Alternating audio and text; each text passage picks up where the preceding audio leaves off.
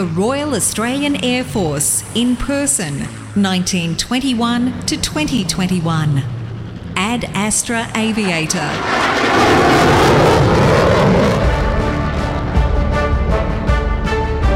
This is a series of podcasts recounting the personal stories of veterans and their families. The narrator is Gareth McCrae, O A M. Air Commodore Benjamin Sleeman, C S C, D S M, Deputy Air Commander Australia. Ben joined the Australian Air Force in January of nineteen ninety and after attending the Defence Force Academy proceeded to pilot training.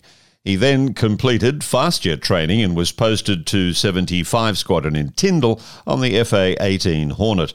In nineteen ninety-nine, Ben completed twenty-six Fighter Combat Instructor course.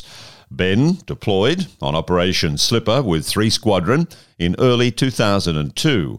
In two thousand three, he deployed again on Operations Bastille and Falconer. In two thousand four, Ben was promoted to squadron leader and completed postings at seventy-five Squadron as a flight commander and then executive officer. Ben was promoted to Wing Commander, and in two thousand eleven, he attended the U S Air Force Air War College in Alabama, graduating with a Master of Strategic Studies.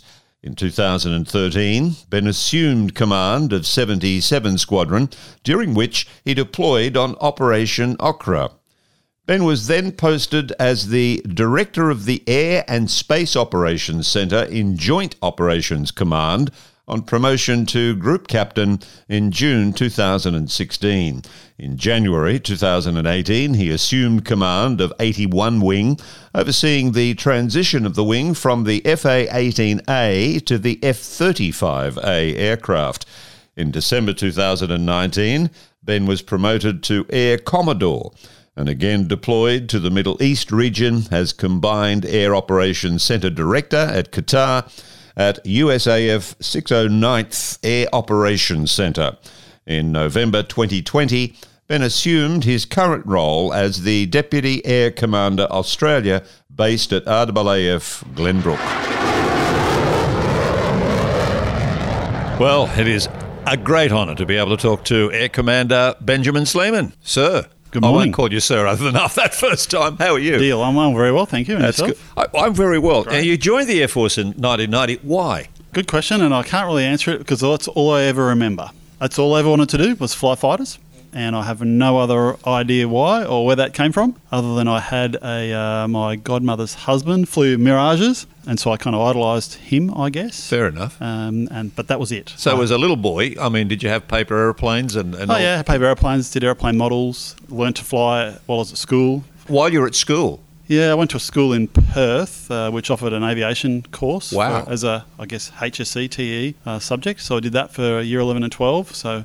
Went first solo about three days after my sixteenth birthday. Goodness gracious. There was a thing, or there still is, the Air Training Corps, the A T C. Did that exist then? Not that I can recall. It so at school did. You weren't part of that? No, I wasn't, no. Yeah. No. The Air Force's benefit. You've love, you love flying. Yeah. So uh, how did you join? I mean, what what is it? W- walked into an office and say, I want to join up. What was the process? You know, it's a long time ago, so you're going to really test my recollection, but uh, Air Force or Defence recruiting probably was in the middle of Perth City. Yep. Um, and I used to catch a bus to school and went past uh, that general area. So I, I don't know the actual flow of events, but probably dropped in there one day to get brochures and uh, scope things out and... just ended up uh, applying. So you walked in you and you already had a pilot's licence? I did, yeah. You already could yeah. fly, so yeah. that, that's got to be an advantage. Mm, I hope so. Well, you, it seemed to work. Yeah. Okay. All right, so you, you joined. Do you remember at least what the process was like after they accepted you and you'd signed up and you're in from step one through to getting to a fast jet training? What were the what were the steps like in between and how did you? How, what, what do you remember? Yeah, generally most of it, I guess. So uh, joined... Um, from Perth, so uh, I joined through A D V A, the Defence Force Academy in Canberra. Mm-hmm. So did, went and did a three-year degree. So that's step one. Right. Um, so you join up eighteenth of January nineteen ninety, walk back into recruiting and, you know, raise your right hand and do all that sort of thing. And then um, out to the airport at nine thirty p m-ish at night to catch the overnight flight to Canberra via Melbourne, which is not a very good way to start basic military training, uh, completely sleep deprived from the red-eye special out of Perth. Was that a D C three you flew in then? I think it was a seven twenty-seven. seven twenty-seven. Yeah, yeah, which is almost D C three, but not quite. um, and then, yeah, three years at uh, at A D F A doing basic military training, um, as well as obviously a, a university degree, Bachelor of Science degree. So that's the first three years. Yeah. Uh, not so, a lot of flying in there, but... So, Ben, in your position now as Air Commander, Air Commodore, sorry, when you look back, how good was, not how good is, but how good was the training for Air Force personnel in your early stages? I oh, must have been okay because I'm still here. A D F A is very broad. It's tri-service and it covers every single sort of, uh, you know, pilot, logistics, administration. So it covers everything. Yep. So it's not specific. So I think it's very good and probably, but the benefit really is even now my equivalent in Navy is my classmate from A D F A. Really? Um, and my, my you know, uh, the air commander equivalent in Army is my classmate from A D F A. So you sort of rise up through the ranks with a, a so bunch it's a, of peers. So it's a brotherhood. Or, well, and there's or, ladies in there too. Uh, so, sorry, yeah. sorry. Bad choice of words. It, it's yes. a partnership of collective. It is, yeah, yeah. It's yeah. just people you bump into and, and you know and you sort of bounce in and out of uh, of their professional lives over the years. And what about the inter... communication between the forces or across the forces, because at one stage, no doubt pre-World War Two, there was an Air Force, there was an Army and there was a Navy and they never really seemed to talk to each other. What's it like now? Oh, absolutely like that, particularly at, you know, dining in nights and things like that. So, um, yeah, I mean, there's still service rivalry uh, yeah. alive and well. Yeah. Um, but when you come down to it and, you, and you're doing the job, then that, you know, that all kind of gets put aside. Uh, and you know the person personally yeah. as opposed to, well, it's just an army, an army person. Your first flights in Air Force planes, what was the very first one you got into? Uh, as a pilot, I guess, it's a P C nine over in Perth under training. So I'd been in Air Force planes uh, while I was at A D F A. They'd taken us on a trip around Australia on a, a Boeing seven oh seven and we went yep. to all sorts of spots, Darwin, Townsville. Uh, so what is a P C nine? Uh, the old basic trainer that's now retired, uh, it's been replaced by a P C twenty-one. Jet prop? No, it's a prop. It's got a jet engine, a turboprop. Yep. So um, it's a heck of a sporty aeroplane to learn to fly in, um, which we still do today. So it obviously works again. But yeah, you know, like nine hundred horsepower compared to really a Cessna one fifty-two that I was flying at school, which with, you know, one hundred twenty horsepower or something. So it goes, yeah. And you jump eventually to the F eighteens. Did that not occur until you got into seventy-five Squadron? No, you do your training before that. So from pilot's course, about eighteen months on the P C nine, give or take. Um, and then you do you need to do some, uh, some jet training. So you fly the Macchi. Also retired, um, made in Italy, a lovely little Italian, uh, you know, Alfa Romeo of the sky kind of aeroplane. Uh, I like your car analogy, yeah. yeah. uh, for about a year, uh, including time six months in Perth and six months in Williamtown, uh, doing some, you know, here's roughly how you fight in an aeroplane. We know you can fly it, but here's how you fight it, uh, very basically. And then now you've got a bit of an idea how to fight it. You do a F eighteen conversion, uh, which was in Williamtown as well. So your first flight in the F eighteen, what do you remember? Uh, I remember the most distinct thing, actually, I, I was flying with a South African guy, a lovely guy, um, who's uh, still kicking around, but it had a head-up display. That's the first my first experience with a head-up display, and it, it has a horizon line, which is like the zero pitch. You're not climbing, you're not so, descending. So, sorry to interrupt. Is the head-up display in your helmet screen, or is it on the screen itself? In those days, it was on a screen projected in, in the windscreen. In the windscreen, So very right. similar to a car where you might get your speed. Yep. Um, nowadays, yes, we do have helmet-mounted and there's nothing in front of you. But those days, just a bit of combining glass projected from below sure. and in the windscreen. And there was a horizon line, which if you, as a pilot, if you put the the, the attitude of the aeroplane on the horizon, you're not going to go up and you're not going to go down. You're staying level. So that all makes sense. Yep. Um, you have an old one in, on a ball in the centre of older aeroplanes. And so we take off and climb up and we level off. And I'm expecting the horizon line to be on the horizon. And it's not. It's above the horizon because the Earth's curved. Of course. I'm just like, this, this is mind-blowing. The horizon line is not on the horizon. Surely there's something wrong. It's like, uh, actually, no, the Earth's round, so it's never going to be on the horizon. So, so that was a little bit off-putting, no doubt. It was a bit off-putting, yeah. But um, and I also remember coming back into uh, into the circuit area, which is sort of, you know, practicing taking off and landing, where you just go round and round and round. But uh, the power, the It is so, it's like driving with a Malaysian taxi driver, you know, where they're either full brake or full accelerator and there's no in between. It's like, you know, full power, full stop, full power, full stop. So the power of this aeroplane, where you're just making very small changes on the throttle, two engines, but very small changes, but the aeroplane's kind of, you know, bucking as you're slowing sure, it down and speeding sure. it up, just the immense power behind it. So th- that first flight in the F eighteen then, compared to the Macchi and the P C nine, that was a quantum leap. Oh, absolutely. Yeah, quantum leap in uh, performance, size. The Macchi, you know, you can look over the top of a Macchi. The Hornet, you can walk underneath it.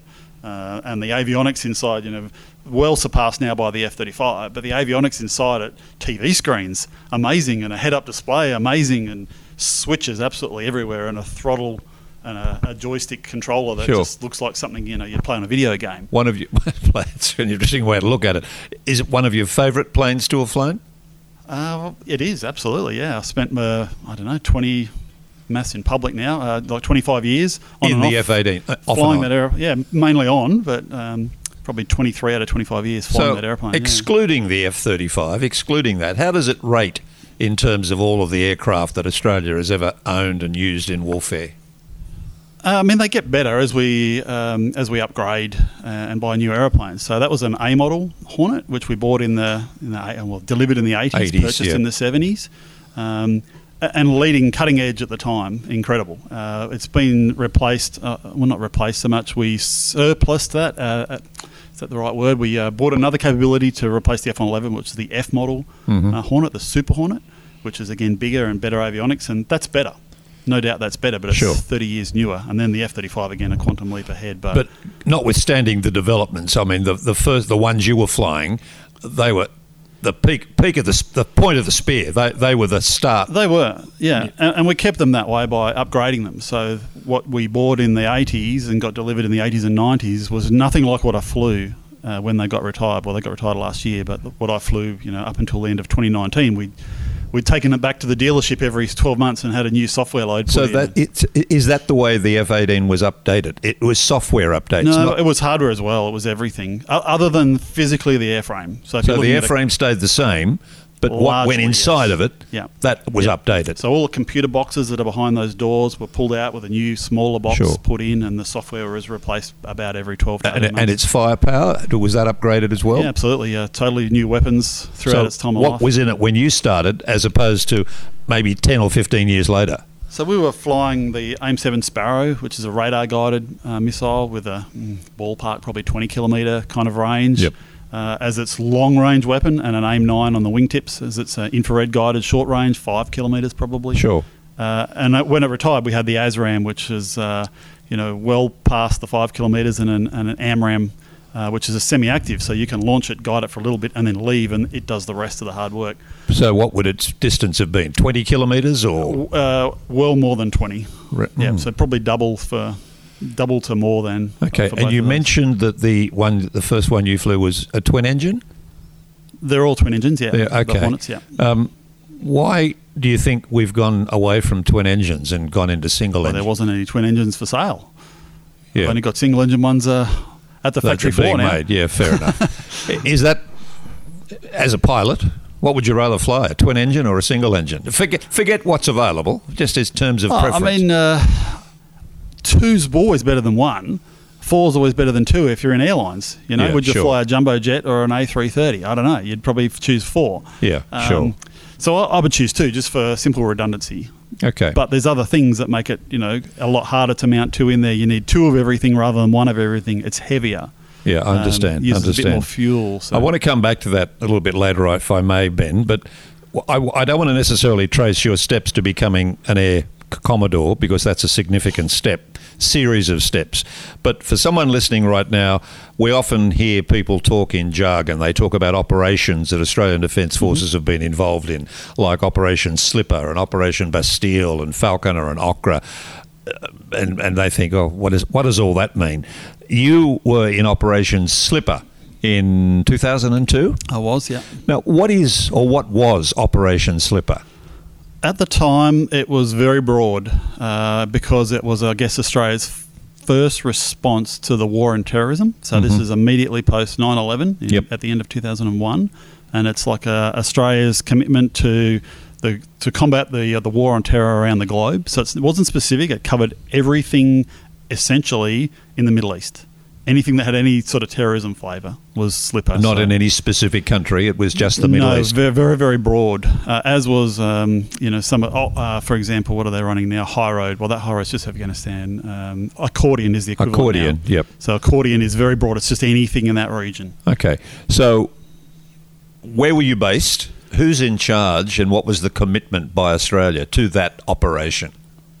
Uh, for Slipper? For, for you. For me? Okay, so uh, I was at uh, three Squadron at the time, um, and we sent four uh, F eighteens to Diego Garcia to take over alert, um, protecting uh, what's in that, uh, what's at that place. So you'll need to do some Google Maps uh, research on that. There's a lot of stuff sitting in Diego Garcia, yes, ready to be used, uh, and we were the like the uh, alert protection of it to protect it from aeroplanes that might want to do what they did in September eleven, because it's immediately after September eleven, of airliners course. Are weapons. Of course. Uh, so we're there to uh, to protect against those. And what was your daily routine as a, as a pilot? So we were there three months. Uh, seventy-seven went first at the end of two thousand one. three Squadron took over three months later. Uh, and it was basically sitting alert. So we had a small number of pilots, probably a dozen, four aeroplanes and fifty techos to keep them uh, serviceable. Mm-hmm. And we were on twenty-four hour alert. So at all times, there was two people down in an alert shack on the end of the runway. The aeroplanes are there. They're armed. They're prepared.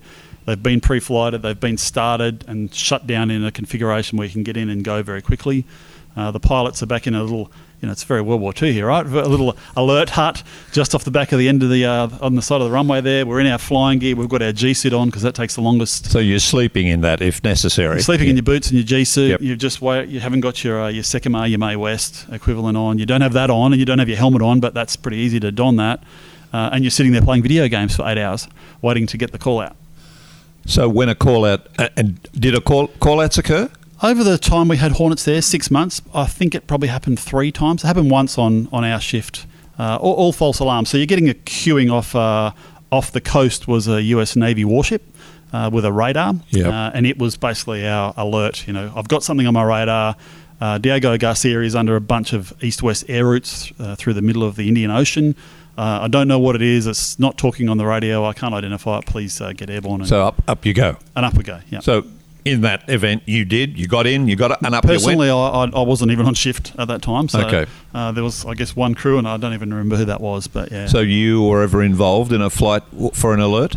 We had practice ones where you didn't know that you were going against a, like I guess, a setup, a practice. So there was a lot of um, uh, refueling uh, aircraft based in Diego Garcia and some bombers. So B two and sorry, not B two, B fifty-two. Uh, bombers were there, so they would be doing missions up into the Middle East. Yep. And when they were coming back every now and again, just as a practice, that we wouldn't know about it, but we'd get launched to intercept something and be like, "But this is a this is a friendly aeroplane." Oh yeah, it's just a practice. So what what were the instructions to you if you'd gone up and it wasn't a friendly? What what were you told to do? Take it out? Uh, absolutely. Yeah, if it wasn't a friendly, yeah, yep. And what constituted a non-friendly? Uh, well, something not responding, I guess, is. Um, And there, there was a few other steps, and it's like now twenty-something years ago, but loosely speaking, not responding, uh, you would pull up, you'd intercept it well before uh, Diego Garcia. Yeah, sure. Uh, and you'd pull up, and if, you know, for for example, if all the window shutters are down and it's the middle of the day, that's a, that's bit, a that's dead a, giveaway. It's a warning. It's just a, something you'd piece together, so you'd feed that back, and you can pull up and, you know, look from the fighter cockpit into the the airline cockpit, and, you know, if you get a friendly wave, it's probably okay. But if, you know, you look in there and there's someone with a gun to their head, or uh, they're all slumped over or something like sure. that, like then, that's another then warning. It becomes an unfriendly. And you're feeding this back uh, via the radio to the warship. And yeah. Did whatever constituted the enemy at that stage, did they have access to jet fighters? No, they wouldn't have had access so to So all of you were really concerned about were airlines that could potentially have been being used as a Absolutely, weapon. Absolutely, yeah. Very September eleven. September eleven yeah. all over yeah. again. So how long was op- were you part of Operation Slipper? You started in two thousand two. Did you move into Bastille and Falconer because of Slipper, or is that a separate thing? It's a totally separate thing. So I came home. Uh, we, we had Hornets in Diego for about six months, so... Um, I did the second three months of that six months, and we came home at the end of April two thousand two. Uh, went back to life as normal, and then um, operations in the Middle East with uh, against Saddam Hussein. Uh, okay. Started ramping up sort of through that year, and then we deployed. And that's Bastille and Falconer. What, how correct. Are they different? Different names, different tasks? Uh, yeah, sort of. Sort of the same flow of events, but Bastille was the kickoff. We're coming over. We're with you as a coalition. We're trying to put pressure on Saddam to allow weapons inspectors in, um, all that sort of thing. And then as soon as combat operations started, that became Falconer. So okay. literally it was Bastille yesterday and it was Falconer today because we started employing weapons. Interesting choice of names. Bastille, the fall of the... the fort in during the French Revolution, and Falconer, a plane that fl- a bird that flies yeah, and attacks. That's, that's right. Yeah, interesting yeah. choice. Of, I wonder who chooses names like that. Obviously, people know in your your particular rank. Yeah, I think so. Yeah. yeah. yeah. Have you got one lined up? No, it doesn't. No, I don't, don't. No, I don't want to go there. Um, it, it, Operation Bastille and Falconer. You are flying with other nations, the United States especially. Uh, what's the command structure like, and what's the intercommunications like between the Australians and whoever's in charge? Uh, it's it's excellent. I'm actually not flying in Bastille or Falconer. I'm in the C A O C, the Combined Air and Air Operations Centre. Right. Um, in the Middle East, which is where all the planning uh, gets done. So uh, our jets are not co-located with us, so we've just got a small command element. I'm in the command element, about twenty people plus twenty uh, computer I T communications. Sure. So whatever we um, come up with tasking, we can push back to the Australian uh, people to get it um, through you know good good communications. But I'm in the command element, so we're planning this whole. So in thing. That command element, of which there are twenty-ish people. Yes. What are the nationalities and who's in charge? Oh, everything. everything. Uh, I mean, there's a U S uh, general in charge, command. So that's in the in the U S parlance. It's the Central Theatre. So they have CENTCOM, yep. Central Command. Yep. Under that is Central Air Force, Central Army, Central Navy. Uh, so CENTAF working for CENTCOM, and then we have um, uh, at the time Group Captain Brown, who became Chief of Air Force, was the senior Australian representative in that theatre. Sure. You said the American was a general. General implies army. He's got an army background no, or a marine background? No, the U S use uh, general f- because the U S Air Force spat out of the U S Army as it did for Australia, but many years later than us. So general army, general yeah, Air Force, sure. so general. It, it, yeah. it, so the cooperation as a unit, because you've come from different nations, how did that work? Uh, it works like almost seamlessly. You're just getting in the you know this huge big building, a couple of thousand people uh, working in there, and we arrive as Australians with our with our uh, F eighteens. And that this is our capability, and they're like, right, can you do this, that, or that? And you're like, we can do any of those things. Mm. Okay, well, we'll program you. And you know, one of my roles in there was to make sure that whatever, well, whatever was on offer, we'd sort of try and choose the best stuff sure. for our team, not to have not have them doing something A that we were not legally allowed to do, which yep. obviously we wouldn't. But B, if there was a, you know a boring job, we don't want the boring one. We'll take. Well, the what's good one. This illegally allowed? Illegally not allowed to do. What kinds of things would fall under that umbrella?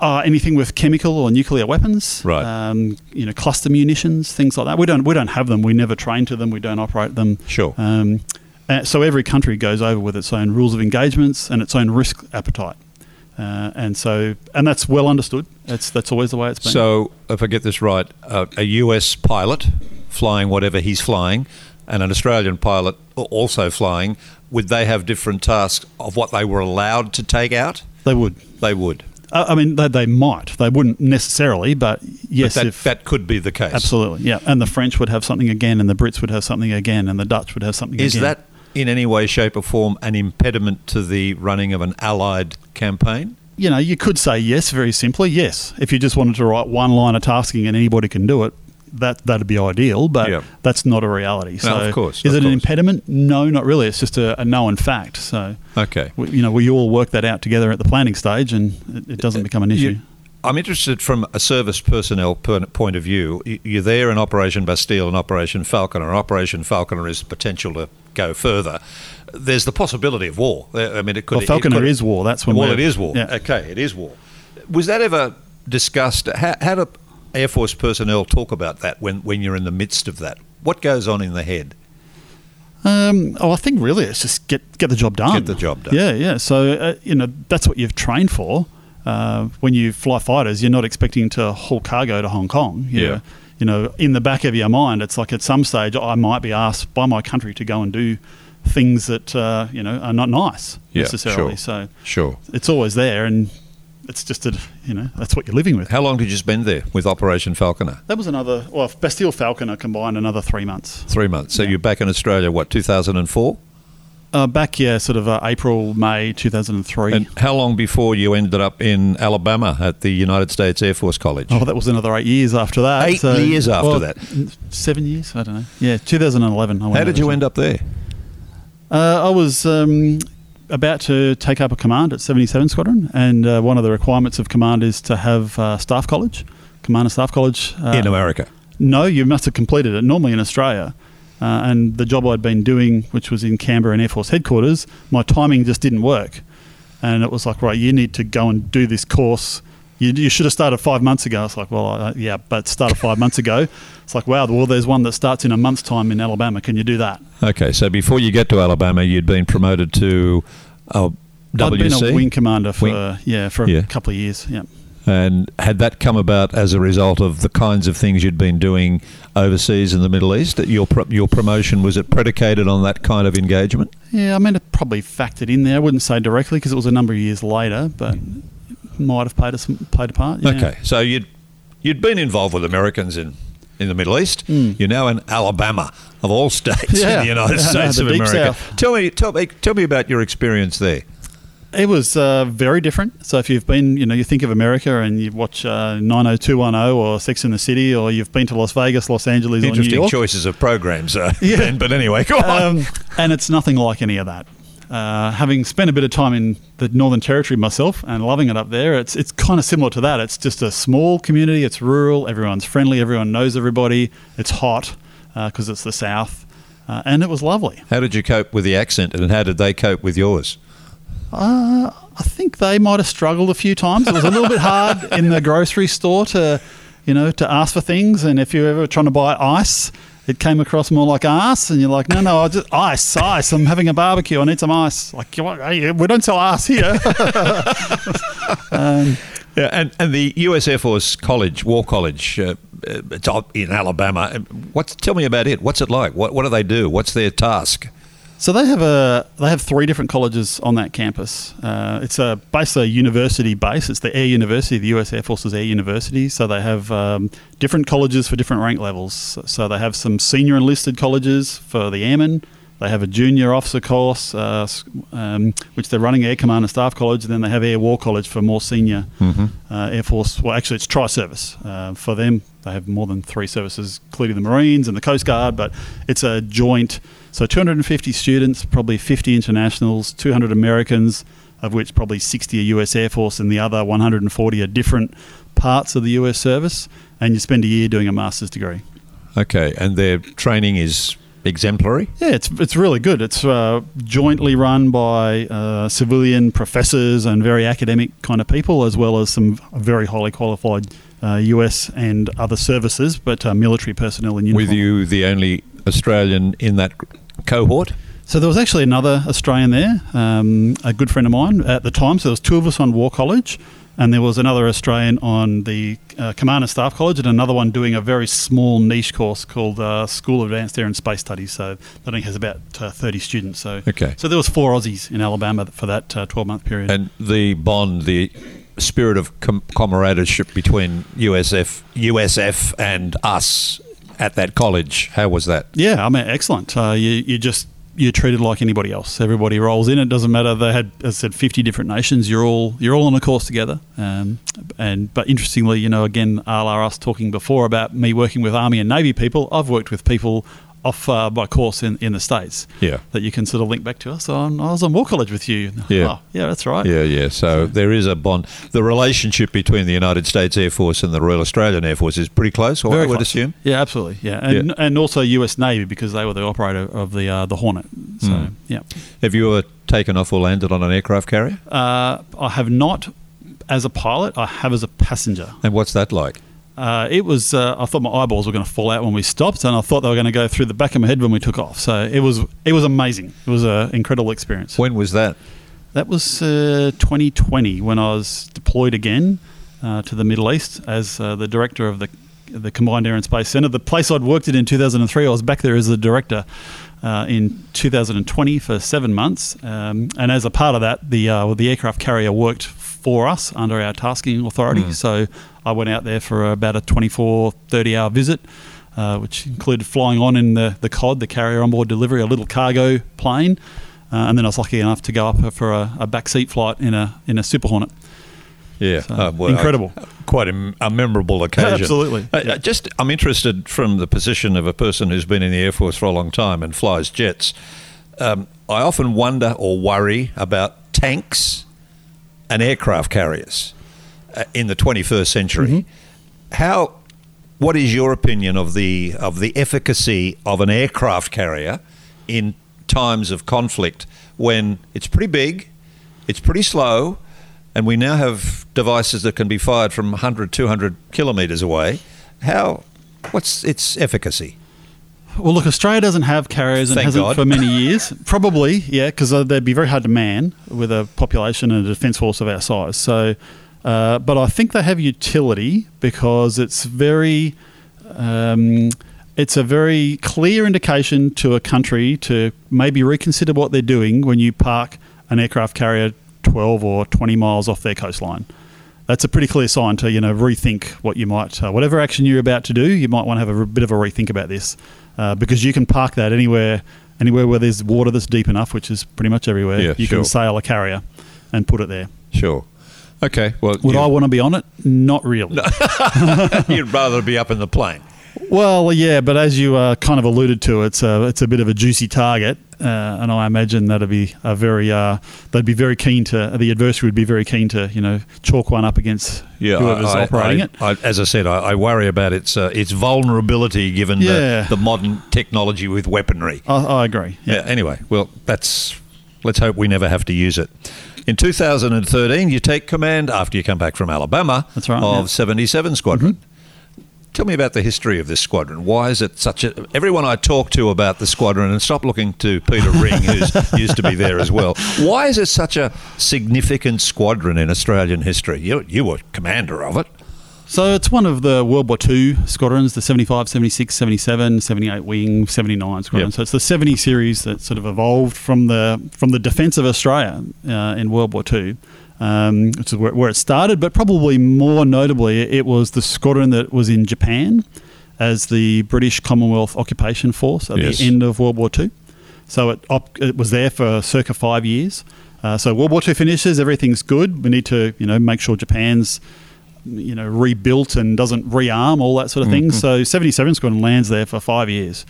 Uh, they're just about to come home from Japan. The aeroplanes are packed up. Korea. Uh, And Korea kicks off. That's right. So the airplanes are packed off. The troops and the aircrew are having a great big party.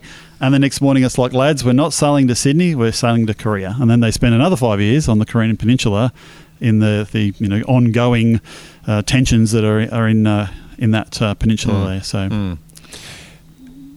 as a commander of a of, of such an important squadron, what are your feelings when you sit down for the first time behind the desk? Now I'm the commander and I've got to think about tactics, procedure, dealing with staff, recruiting, disciplining. What goes through a commander's mind when all of those things suddenly are uh, your job? I think it's probably summed up as fear. It's just like, oh my goodness, really? This is on me? I hope I don't, uh, I hope I don't make a mess of this. So there's a lot of, uh, like you say, you you suddenly, I can fly an airplane very well. I could at that time, maybe not so much now, but... I can do that very well, and then suddenly, like you say, you've got all these other finance decisions, airworthiness decisions, personnel decisions that you you don't really have any training in, and it's not really what it's not your passion. Yeah, that, that's the key, Ben. All of those things you're now responsible for, and you just said you don't really have any training in. Did not the Air Force training that led up to that appointment give you that kind of foundation? As it turns out, it, it does. But when you're about to do that, you're like, I've done a lot of flying courses. I know everything about that aeroplane. Make me do any sortie and I'm comfortable.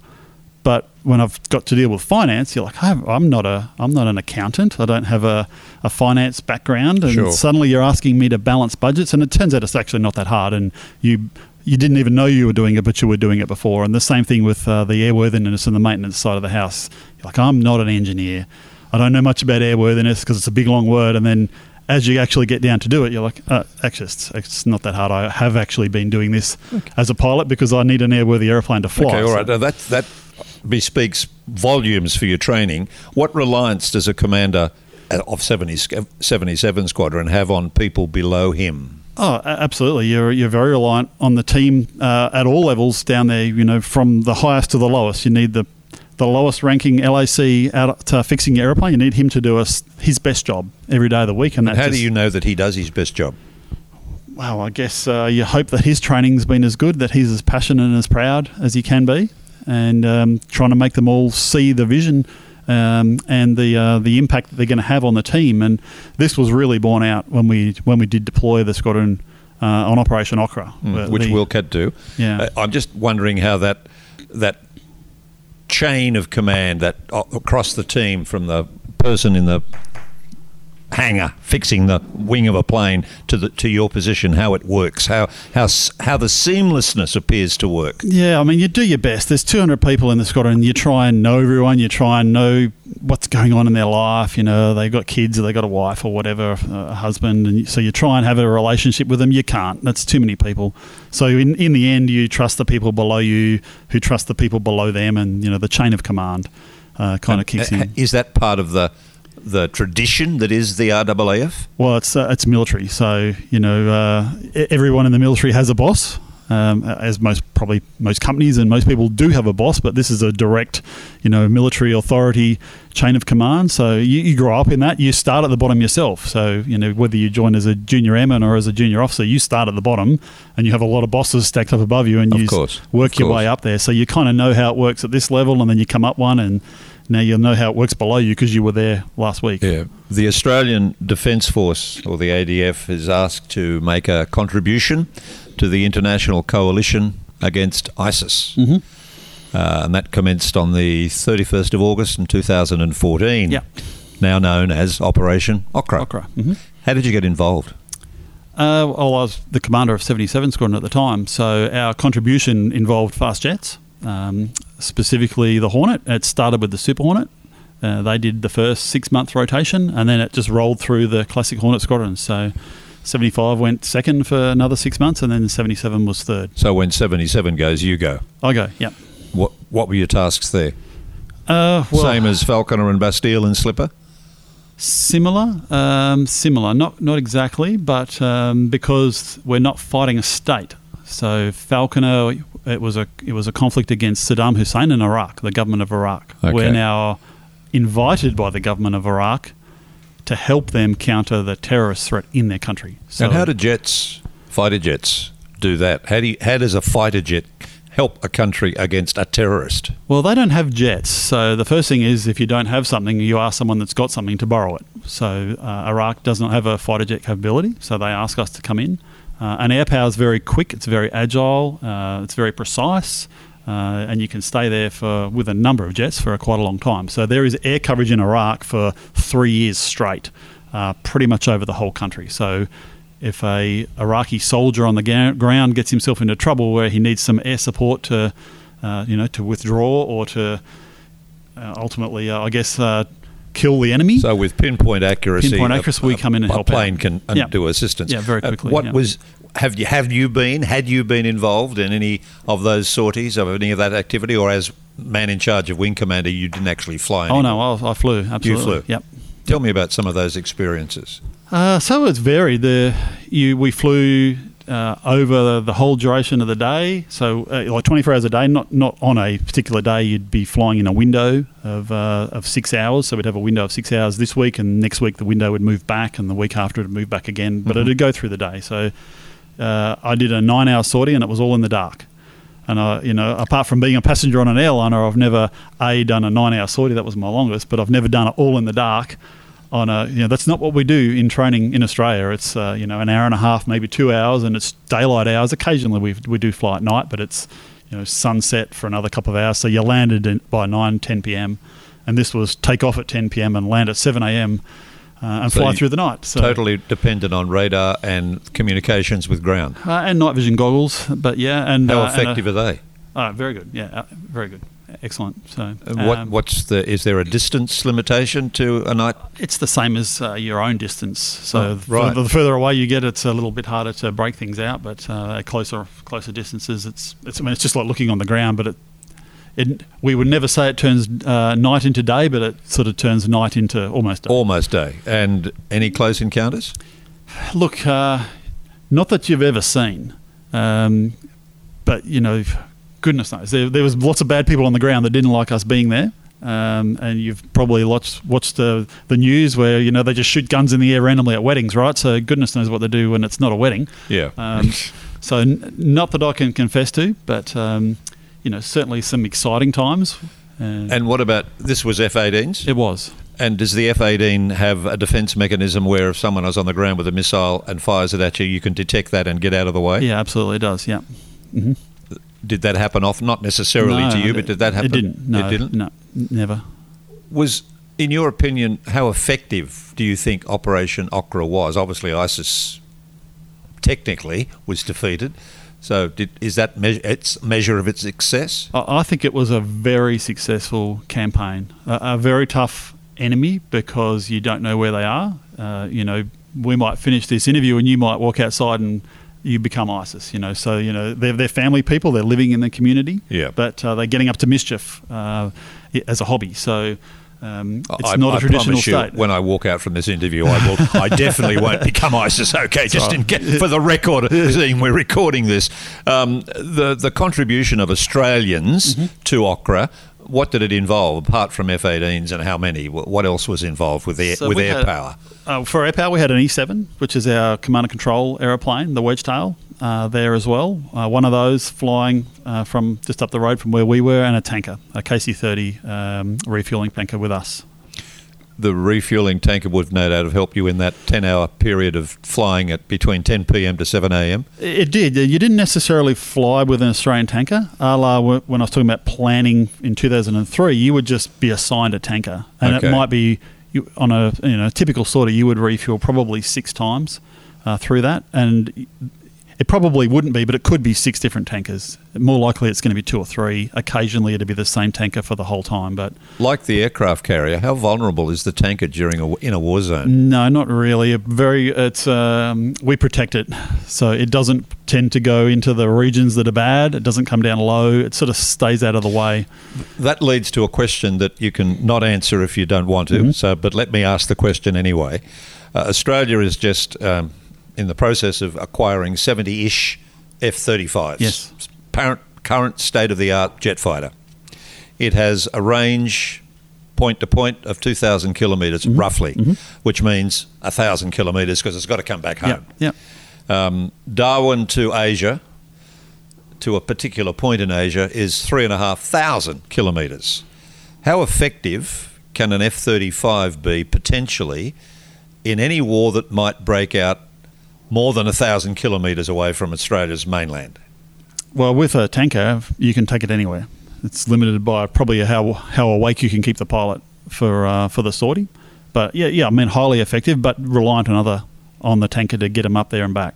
So for seventy, let's assume we have now seventy, mm-hmm. for seventy F thirty-fives, one tanker is good enough, or do we have to have more than one tanker? Oh, look, how long's a piece of string? How far do you want to take them? How well, many do you want there at the time? We want to go how long do you want than, to keep them yeah, there before? Okay. So, we want to go further than two thousand kilometres. Yeah, I think Australia has a very good combination uh, of the number of fighters to the number of tankers. The ratio is is about right. Um, having said that, can you ever have too much fuel? No. So no. The more fuel, the better. Uh, but we don't go anywhere by ourselves either. We go as a coalition. So... In the in the you know the Okra sense, our tanker was frequently not refueling us; it was refueling other coalition, British, French, U S okay. Air Force, and we would do the same. We would refuel the, off the Allied question, of course, is like when we've purchased X number of submarines. For a submarine, you need a submariner. For an F thirty-five, you need a pilot. If mm-hmm. we've got seventy F thirty-fives, does the training of the R A A F, is it going to provide sufficient F thirty-five fighter pilots? Yeah, I think so. Yep, that's the uh, that's the construct. So, is are they in the process of being trained, or are they, or do they already exist? I mean, training never stops. So, right up until the time we retired the Hornet, we were training people on the Hornet. Um, so, yes, the training on the F thirty-five is run in Australia. It's run at Williamtown. Yep. Uh, it's running right now. Uh, today's a working day, Monday. They'll be doing some training today. It's been running for a number of years, and it'll continue. One, on. one of the great joys in doing these interviews when we were at Williamtown was when we were recording the interviews at the Williamtown, noise. the noise of the jets yeah. taking off, and that, that was that made the, the mm. I'm sorry we can't have a jet taking off here at the War Memorial, but, but that was just a magic sound. Um, your command of eighty-one Wing, tell us about that. So that was the uh, the almost end of the classic Hornet uh, era. Like they got retired at the end of uh, the end of last year, but uh, that was we were we'd shut down number three Squadron from the classic Hornet. We ended up shutting uh, number two O C U, which is the training unit, mm-hmm. uh, in there. So as I left eighty-one Wing, there was it was half changed over to F thirty-five, uh, and the F thirty-five was coming in. So three Squadron was back in eighty-one Wing, but it was an F thirty-five. So your, your responsibility is really overseeing the transfer from the. the latest of the F eighteens to was, the yeah. F thirty-fives. Yep. Mm-hmm. How sad was that? Oh, look, it's sad because uh, I spent a lot of time, as we talked about already, on the on the F eighteen, but it's incredibly exciting because the F thirty-five and the next generation uh, of air power for Australia is is leading edge, it's cutting edge. So it's great to see that and, and be a part of it. Where does the F thirty-five, how does the F thirty-five, in your opinion, rate with any one of Uh, of England's or America's or Russia or China's equivalent jets? How do we rate? Well, England and America fly the F thirty-five, so it's the same. Um, and then Russia and China tend to be fairly aligned in their production of aircraft. Different companies maybe, they copy each other, but uh, I'd say it's, you know, I haven't flown that and I'm not full bottle on the F thirty-five because I've not converted onto it, but yep. I'd like to say we're better. Okay. Is there a, is there a, in existence in the United States of America a jet that is superior to the F thirty-five? Well, that's a great question. I'm, glad I'm I not asked. a conspiracy theorist, but uh, if I was a betting man, I would probably say yes. Am I basing that on fact or anything other than what I might have seen on social media? No, I'm not. Okay, so I'm, at the I'm moment, I'm not revealing F- state secrets, but no, no, no, no, no, no. The F thirty-five is state of the art. It is. It is absolutely. It's the point yeah. of the spear. It is. Yeah, and only just, you know, it's only just reaching its full capabilities now. So as we did with the Hornet, it will continue to be upgraded. It'll continue to evolve. The weapons will be upgraded. Yeah, sure. The systems, the sensors. I know there are some things you can't tell me, but of the things you can tell me, what is the F thirty-five capable of? What can it do? Well, it can do anything that the previous generation of fighters had, had done, but it just does it neater. So in a Hornet, as I said, uh, you know, when I first flew it, I had T V screens. This is incredible. There's T V screens in a plane. Um, it had three and a head-up display. And my job as a pilot is to get the information off the left T V screen, the middle T V screen, and the right T V screen, put it into the central processor in my brain and try and make sense of that. You don't do any of that in the F thirty-five. It's got one T V screen. It's, it's kind of like an iPad, but it's already done the processing and it just gives you the answer. So you are freed up to now make much more... Um, much, you know, your processing power can go to decision making and tactics. Right. Uh, and my Hornet talks to someone else's Hornet when I talk on the radio. In the early days, we did get a very early uh, generation of data link later on. The F thirty-fives are all talking to each other.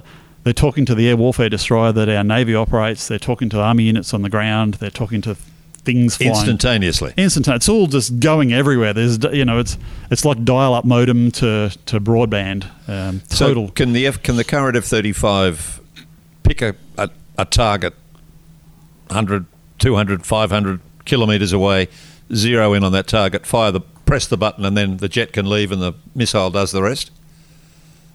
Uh, yeah, kind of. Yeah, maybe not quite those ranges, but yeah, yeah. In in essence, yes. I read an article recently that even with the F thirty-five, they're still thinking of updating its weaponry. Oh, of course. I'm not asking what that is, but mm. is that is that that is happening? Yes. Oh, I'd really hope it is. Yeah, I guess I'm not close to the program, but if they don't, they're crazy. Yeah. Uh, because what, like your iPhone, are you going to keep your iPhone, whatever number you've got now, for the next thirty years? Goodness me, no. Like you're going to upgrade it in a few years' time because sure. processors get better, it gets lighter, the battery gets better, the screens gets more fidelity. It's the same on a... So is it, like the F eighteen, is the with the F thirty-five, is it a case of the superstructure will stay the same? It's yeah. what goes into mm-hmm. that superstructure, that's what gets updated. Essentially, yes, that's right. Yeah. yeah. The processors and the boxes and the electronics and the brains will... continually be upgraded. The uh, the program that runs it, the Windows, the iOS, whatever it is, will be upgraded. The uh, the airframe will look very similar. Do you have a family? I do. Husband, wife? Yeah, wife, uh, well, spouse, uh, two kids, two girls. How hard is your job on them in terms of the commitment you have to give and the places you have to go. Yeah, incredibly hard. Yeah. How do you cope? Well, we, we do our best, I guess. Uh, try and spend as much time uh, with them as you can. Try and make your, you know, the work-life balance is a is a balance, but you try and make sure that you can, at the times where you can get away from work or work's a bit quieter, um, you know, spend the time with them where you can. Mm. Because in all of the services, Army, Navy and Air Force, there's always a family. There is, yeah. And whether it's a mother, father, uncle, brother, sister, wife, children, whatever. And when a service person, be it male or be it female, goes overseas on mm. on a job, That's they it. might not come back. Yep, there's uh, always that risk, yeah. So is that built into the philosophy and training of the Air Force in terms of family's important, these are the ways we can help you help the family? Yeah, I think it is. Could we be better? Probably. Uh, we do rely on a lot of um, other organisations like Veterans Affairs and um, you know Open Arms and th- those sort of uh, civilian, not not necessarily service arms, because the services are about you know providing an effect to the government. Um, yeah. Do they look after the families? They try to, but are they directly family related? No, no, they're not. There's other government branches that do that. But and if we to. have if we have a a seventeen-year-old who's listening to you right mm-hmm. now, thinking, oh, he's pretty impressive, he's had a lot of fun, I wonder whether I should join the Air Force. What would you say to him or her who's listening to you now and contemplating a career in the Air Force? Why would you tell them, yes, it's worth joining? Oh, I, I would say any service I would join. You know, clearly I'm wearing blue, so I would uh, plug the, this one first, but um, any of them are great. Uh, you'll learn a whole bunch of life skills. You'll make friends that you have for life. Uh, anything you have, you'll be able to use somewhere else in your in whatever work you are doing in ten, twenty or thirty or forty years' time. Uh, you'll still be in contact with those people. And, you know, when you're a seventeen-year-old, when I joined for, as a pilot, you had a ten-year commitment, which sounds like forever when you're seventeen. um, and then suddenly ten years is gone, and then twenty years is gone, and thirty years is gone. And you're like, oh, I think I'm out of commitment now, but it doesn't matter. Um, so a lot of them are only like four years, which, again, when you're seventeen, you're like, oh, I don't know if I can do four years. That's... It's like redoing high school, but it just goes so quickly. Yeah. So you're not signing up uh, forever. Just, you know, give it a go. If you don't, uh, if it's not for you in four years, all those skills and friendships we talked about, you'll have. You'll have, but you've, uh, yeah. And you're free to go. Uh, carry on, do something else. So, Ben, you joined in nineteen ninety.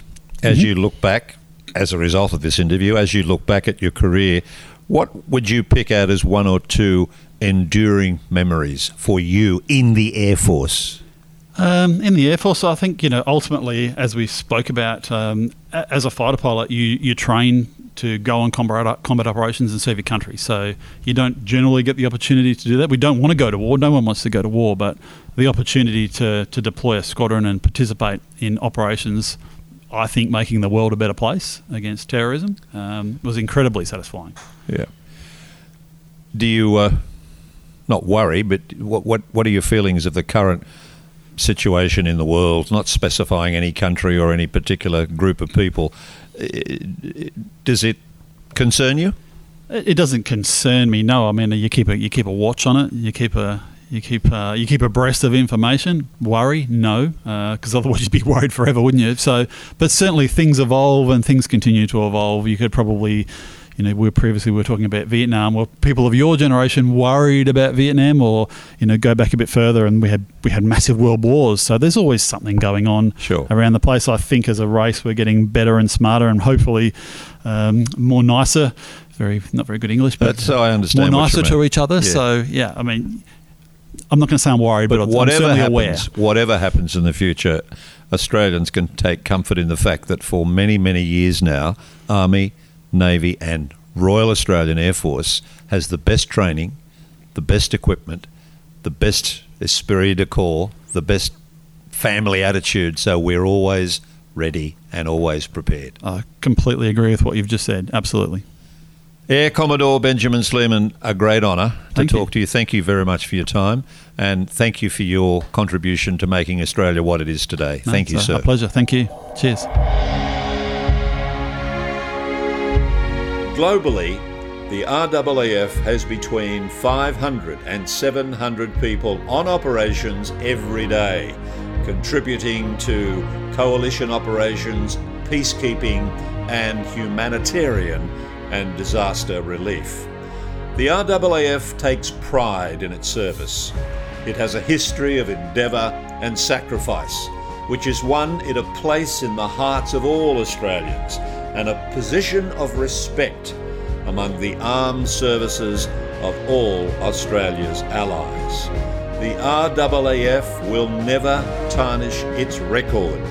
It carries on in the proud tradition of per adua ad astra.